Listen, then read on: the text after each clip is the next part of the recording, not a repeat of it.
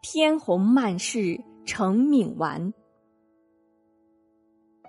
面对执迷不悟的偶像崇拜者，努哈尔忧心忡忡，一筹莫展，祈求安拉给予指引。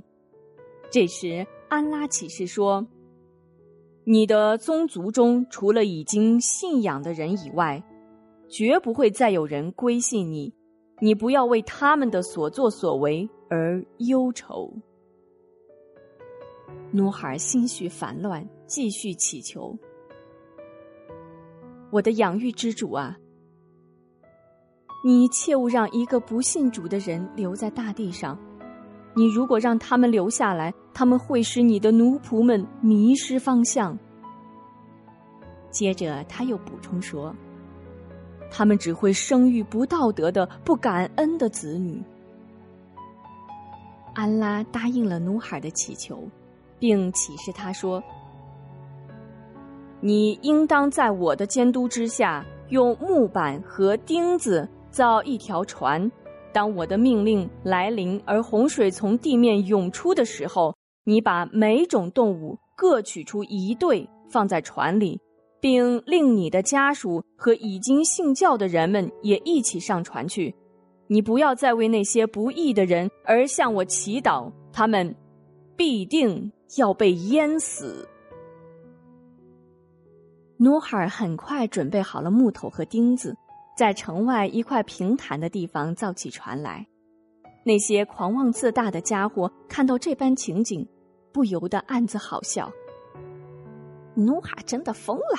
他造船做什么用呢？难道他要在沙漠中行舟？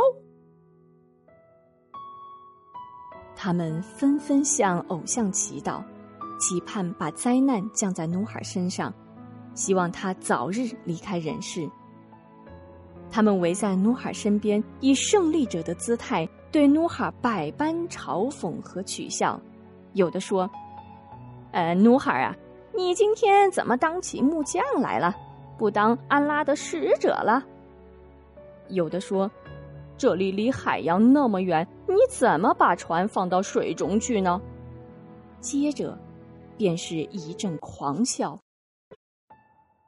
努哈尔对他们的嘲讽和狂傲毫不理睬，只是平静地说：“你们等着吧，我会像你们嘲笑我一样嘲笑你们，你们会明白谁将受到严厉的惩罚。”努哈尔从早到晚的忙着造船，他把树干锯成木板，再把木板钉在一起。当时正值酷暑。他在烈日下大汗淋漓的干着活儿，虽然年事已高，但浑身就好像有一种使不完的劲儿。粗大的树他能扛起来，几块厚厚的木板，他就像搬几块砖似的把它们移来挪去。有一天，努尔正干得起劲，忽然他的儿子凯南来到了城外。凯南走过来，对父亲说：“人家都说你疯了，我看真说对了。你在旱地上造什么船呢？”努海尔停下手中的活，望着眼前不争气的儿子，斩钉截铁地说：“你是我的儿子，我不愿看到你受到惩罚。赶快抛弃你那愚蠢的信仰，回到我的身边来吧。”凯南回答说。我绝不抛弃祖祖辈辈传下来的信仰，要抛弃愚蠢信仰的应该是你。说罢，回头便走。望着凯南的背影，努尔为儿子将要遭受的灾难深感痛心。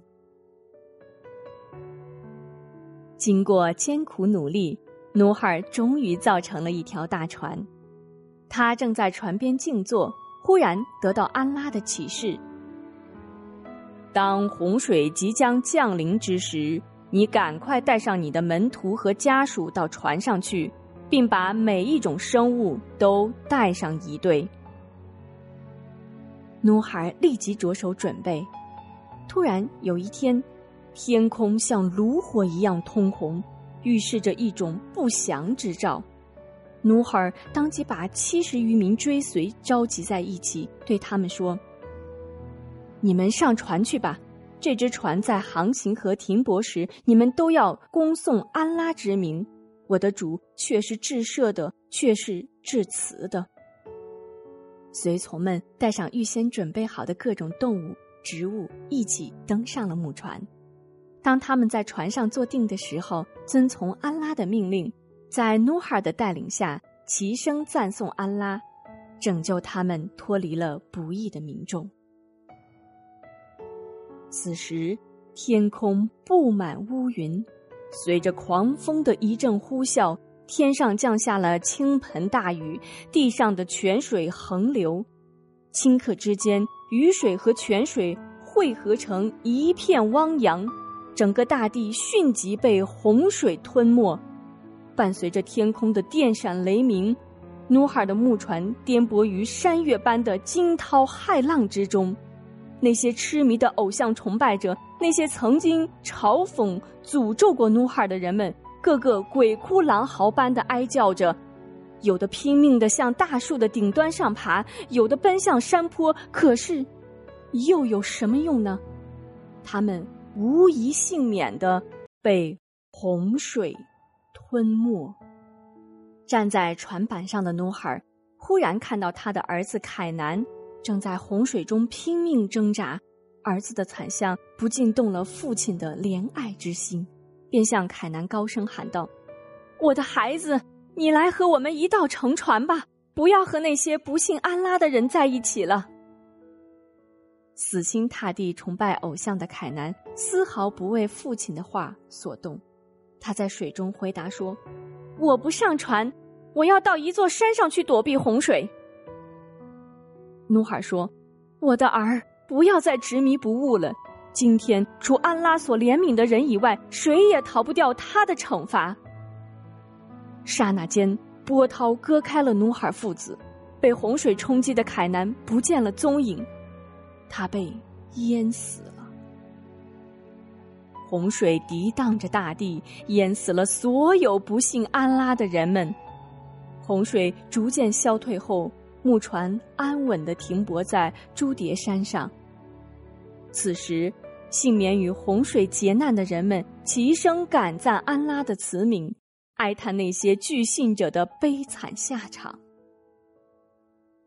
努尔向安拉祈祷说：“我的主啊，你曾答应过要拯救我和我的家人中的信主的人们，我的儿子是我的亲人。”你是最公正的判决者。安拉启示努哈说：“努哈呀，他并不是你的家属，他是作恶的，他早就该遭惩罚。你不该为那些不信安拉的人求情。今后你不要再向我祈求你不理解的事情。我劝告你，不可自居于愚人之列。”此时此刻，努哈尔才真正领悟到，爱怜之心险些使自己迷失方向。努哈尔，你和你的同舟共济者一起踏上陆地吧。随着安拉的一声令下，努哈尔和七十余位门徒走下了木船。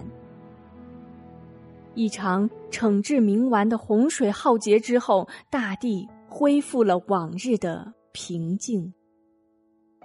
努哈尔率领七十余位信仰安拉的人，重新开荒种地、建造房屋，辛勤劳动，繁衍生息，雌雄成双的一对对生物被放回到大自然，世界重新恢复了生态的平衡，焕发出勃勃生机。